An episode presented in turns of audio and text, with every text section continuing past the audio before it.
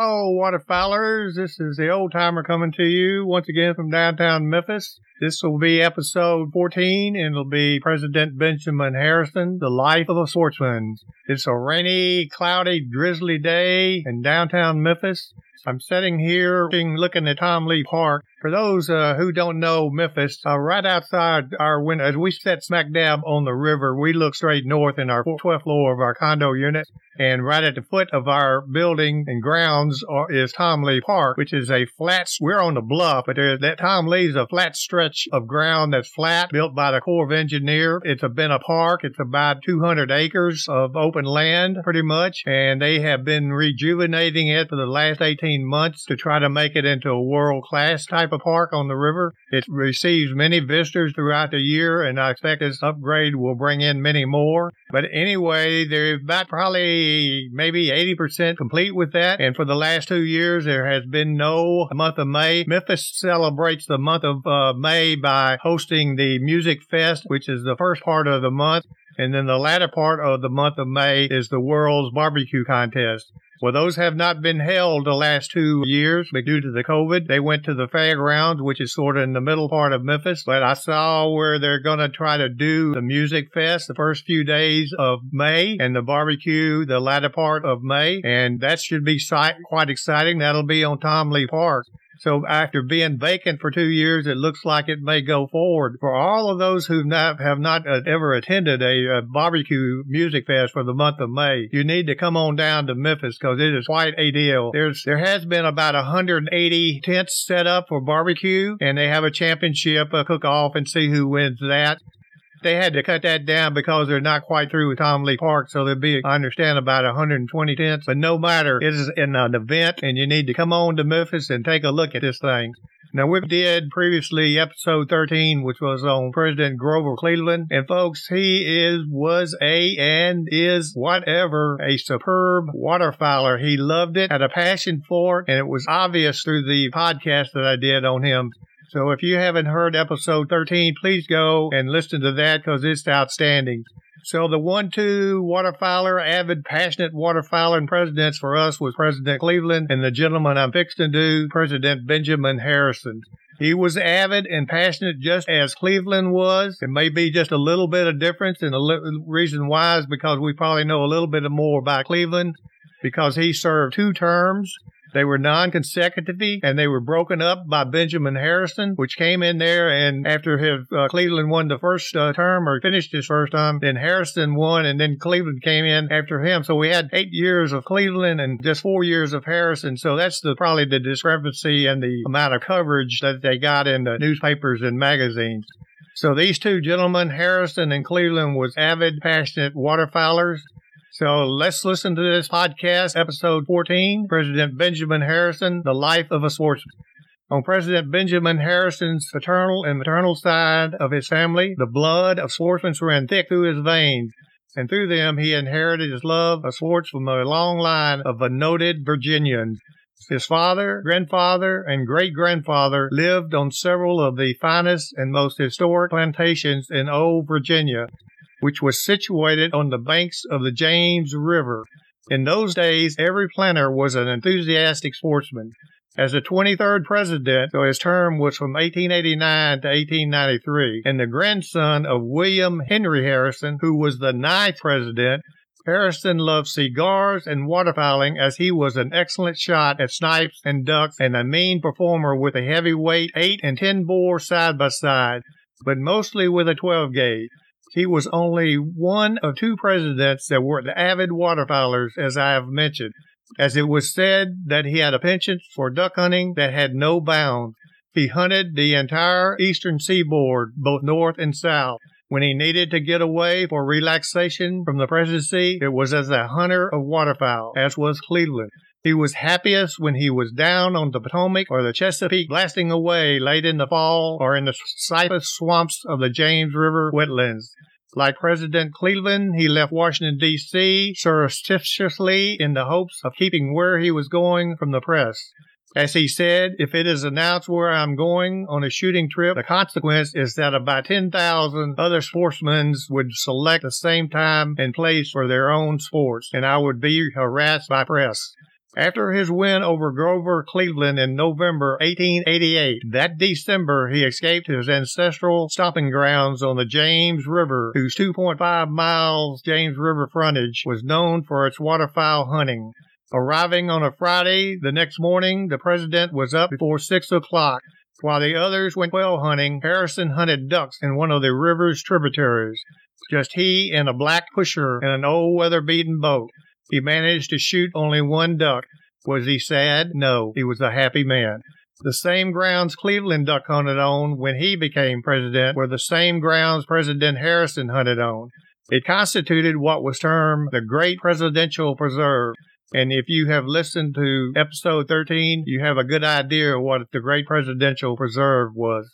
It laid south of Washington and took in the Potomac and the Chesapeake Bay to the shores of the Atlantic Ocean. From the beginning of government, according to the New York Sun, presidents had used these grounds for their outings with rod and gun.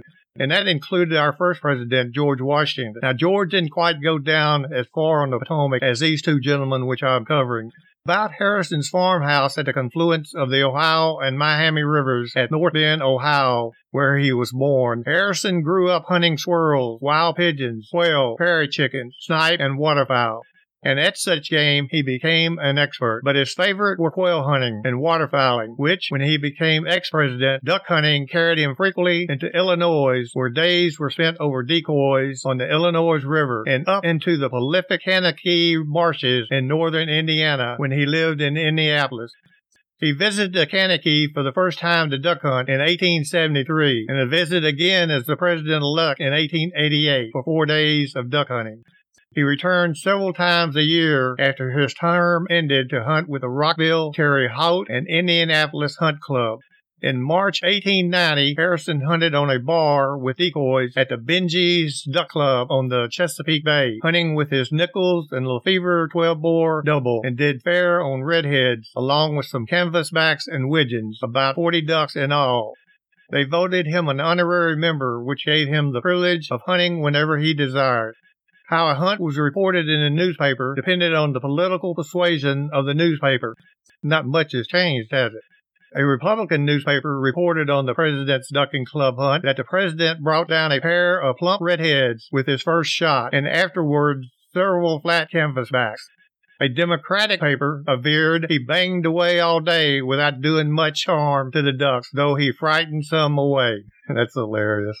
During the third year of his term, he hunted again March 1891 at Benji's in a blind accompanied by the club's old Chesapeake Bay retriever named Cleveland, and obviously it was named after President Grover Cleveland, who hunted at this same club.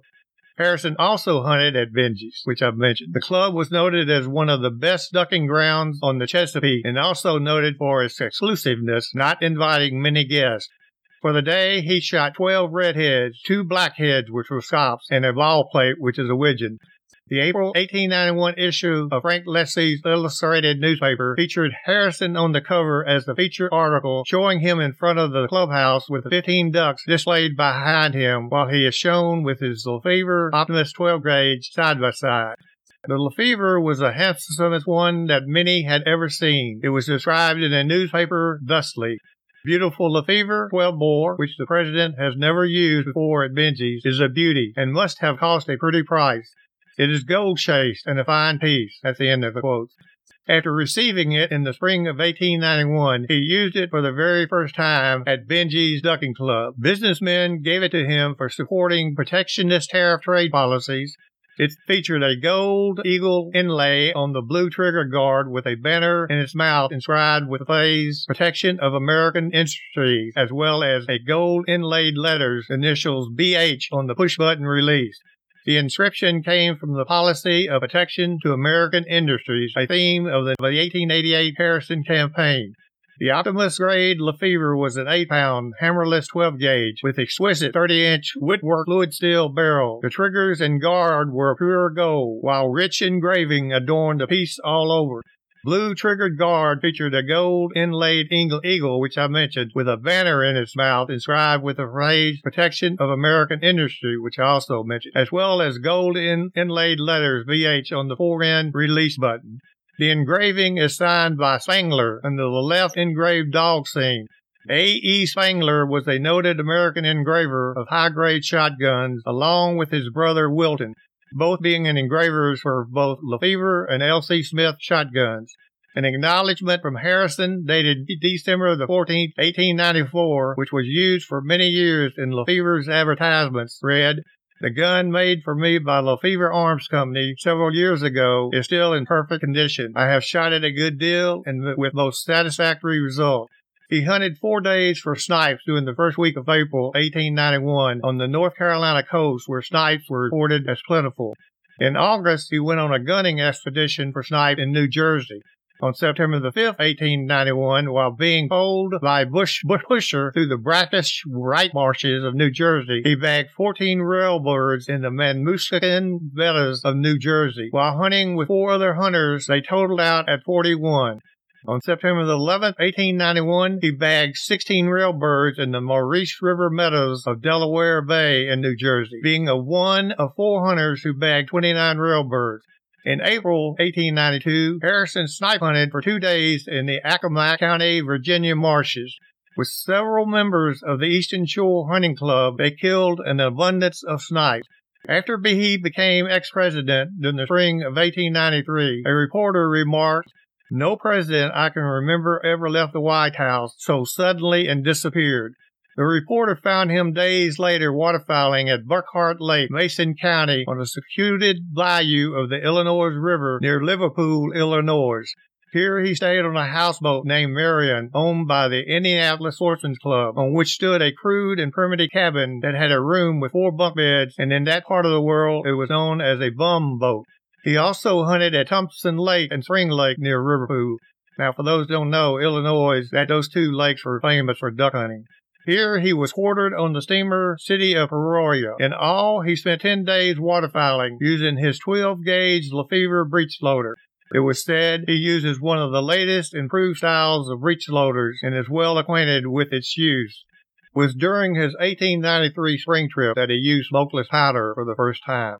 His shells were obtained from Oscar Hess of Red Bank, New Jersey, who was the sole agent for the distribution of Walsrode smokeless powder in the United States and Road was a German company, and I mentioned it in Cleveland's episode 13. Harrison was so pleased with the powder that he recommended it to his friends. He always kept several substantial, serviceable shotguns. In his will, he bequeathed to his grandson two shotguns, his Lefever and his Daly, and one rifle. Another favorite breech loading double of Harrison's was a Parker AH grade 12 gauge hammerless with Damascus barrels, which he used on quail, and he was never without a well trained pointer. It was later bequeathed to his brother. The gold pistol grip cap bore the inscription presented to J. Scott Harrison by Benjamin Harrison, 1891. He was what was termed as a snapshot, as that's the way I shot. But even during his elderly years, his draw was surprisingly quick, his aim remarkably true. An avid sportsman, he never hunted to just make a bag, but simply to fly himself with a reasonable number of birds, even if more could have been shot.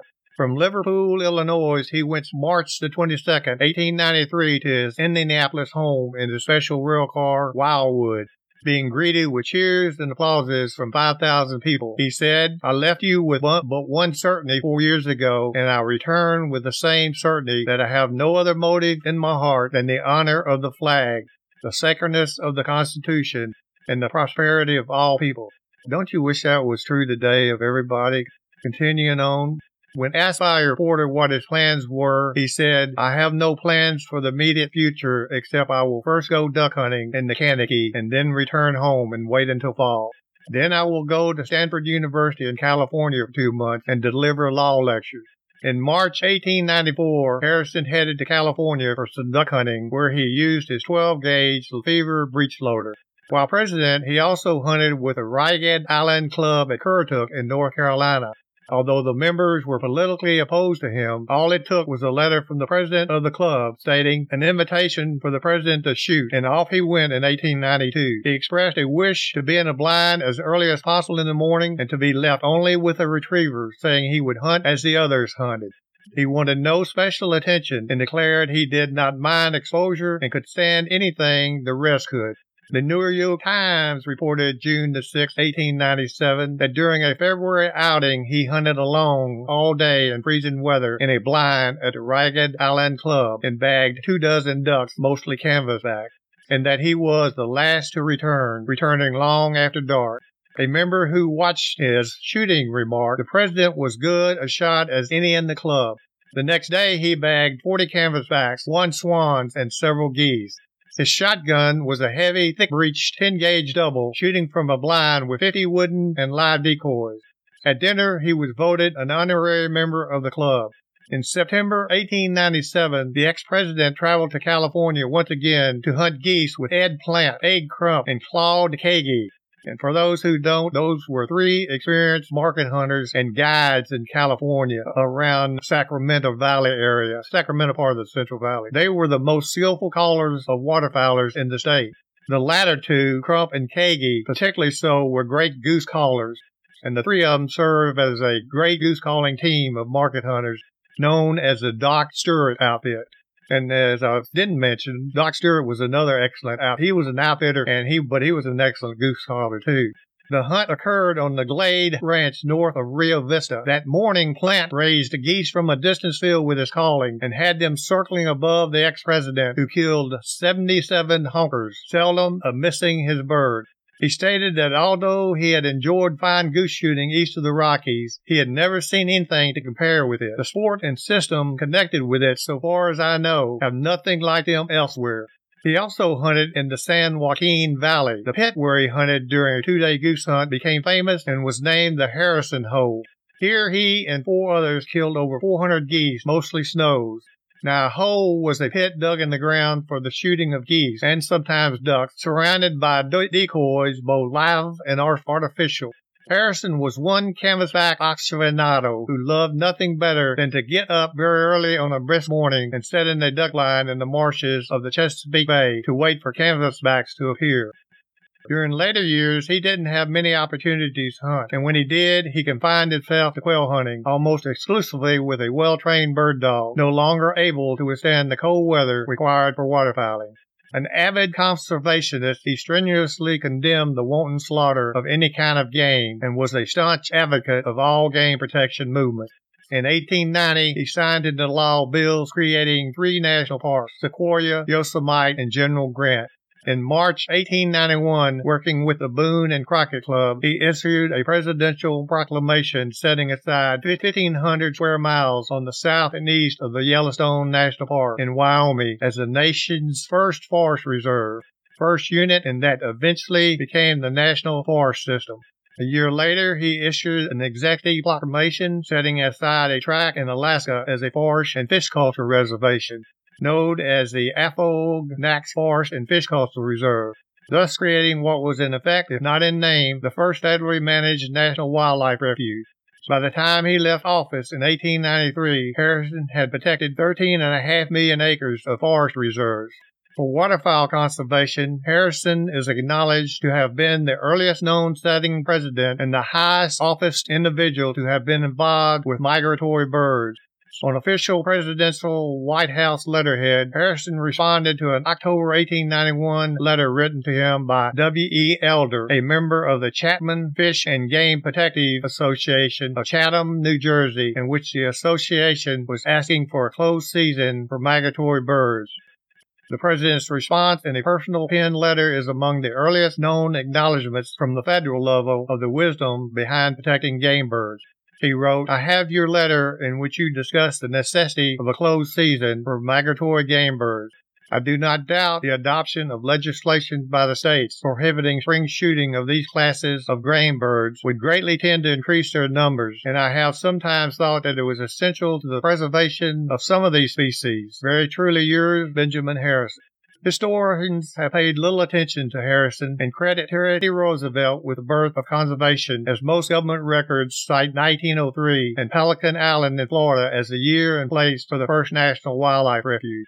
However, it was Harrison who, on December the 24th, 1892, established the Afognak Reserve mentioned above. This refuge was more revolutionary in concept than any at the time realized. For while intended to protect islands, salmon, and marine mammal resources, the bill also defined Afognak as a wilderness area. Over 15 years, Harrison, Grover Cleveland, and William McKinley and Teddy Roosevelt set aside more than 94 million acres as forest reserves, renamed National Forest in 1907. Forest reserves were set apart by Harrison in the state of Wyoming, Colorado, Oregon, California, and Washington, and then territories of New Mexico, Alaska, and Arizona. These, and in a sense, all the forest reserves of the United States established at that time constitute a great national memorial to Benjamin Harrison. Waterfowlers, that's the end of episode 14. I hope you enjoyed it. It has been my pleasure over the, gosh, I don't know, I started researching 30 years ago, 35 years ago. And it's been my pleasure to find all of this stuff on Benjamin Harrison and Grover Cleveland and George Washington. It's just remarkable that these gentlemen were able to escape from their busy presidential concerns and get down there to hunt as much as they did. Unbelievable. So we all need to be real proud of these three guys, especially the latter two, Harrison and Cleveland. I can't believe that's episode 14, but I, am a little confused on what I'm going to do episode 15. I think I may do side hunts, and I doubt there's too many of you out there who really knows what a side hunt is, and I'm not going to give you any hints. You're going to have to tune, tune in for episode 15. And I put one out every uh, Tuesday, uh, and I'm easily found on, if you just, if you want to get into Google search and just type in historic duck hunting stories podcast, it, will click up a bunch of websites where you can go to to pick up on my podcast. And as, it, as always, I will, uh, transcribe this you know, text message in the text into my blog on my website, waterfowling.net, and please visit that not only on my blog site on my website, but I have under the blogs all kinds of other different old time waterfowling stories that I haven't even done the podcast on yet. So you can read some of those also, and you can see also the books that I have available. As I mentioned, I had two uh, two in print, but one has gone out of print now. Waterfowling vignettes and have only a limited, maybe nine now left on uh, historic waterfowling images, which cover nine southern states, and it's really all images of old time duck hunting in those nine states. It's got a little text content to go with it, but if you want one of those, you better order it. You can get it through my website by contacting me. So we're going to end uh, here with a reflection from boyhood to manhood to old age. The outdoors has brought us the beauties and wonders of Mother Nature and we have basked in the pleasures which a bountiful God permitted us to enjoy. None are so precious to our hearts as the beauties of His glorious creation, in which we see Mother Nature in every stage. And as we grow in knowledge and wisdom of her ways, our love for her increases. In old age, it is the sites that we revisit that we have stored in tender memories where we camped and hunted with our sons and daughters and were the happiest to those who have a longing for the outdoors, stop. Do not wait to enjoy the beauties of Mother Nature until it is too late. The English nature writer John Richards Jefferies tells a little boy named Guido why pleasures are squandered by many. He quotes, If you do not gather the flowers now and watch the swallows and listen to the blackbirds whistling, then Guido, they will never pick any flowers nor hear any bird's song. They think they will. They think that when they have toiled and worked for a long time, almost all their lives, then they will come to the flowers and the birds and be joyful in the sunshine. But no, it will not be so. For then they will be old themselves and their ears dull and their eyes dim, so that the birds will sound a great distance off and the flowers will not seem bright. Therefore take your outings now so that you may pick the flowers and hear the birds' songs and enjoy Mother Nature before your ears are dull and your eyes are dim. In Mother Nature, you are never alone. She will teach you a great truth. And may God bless you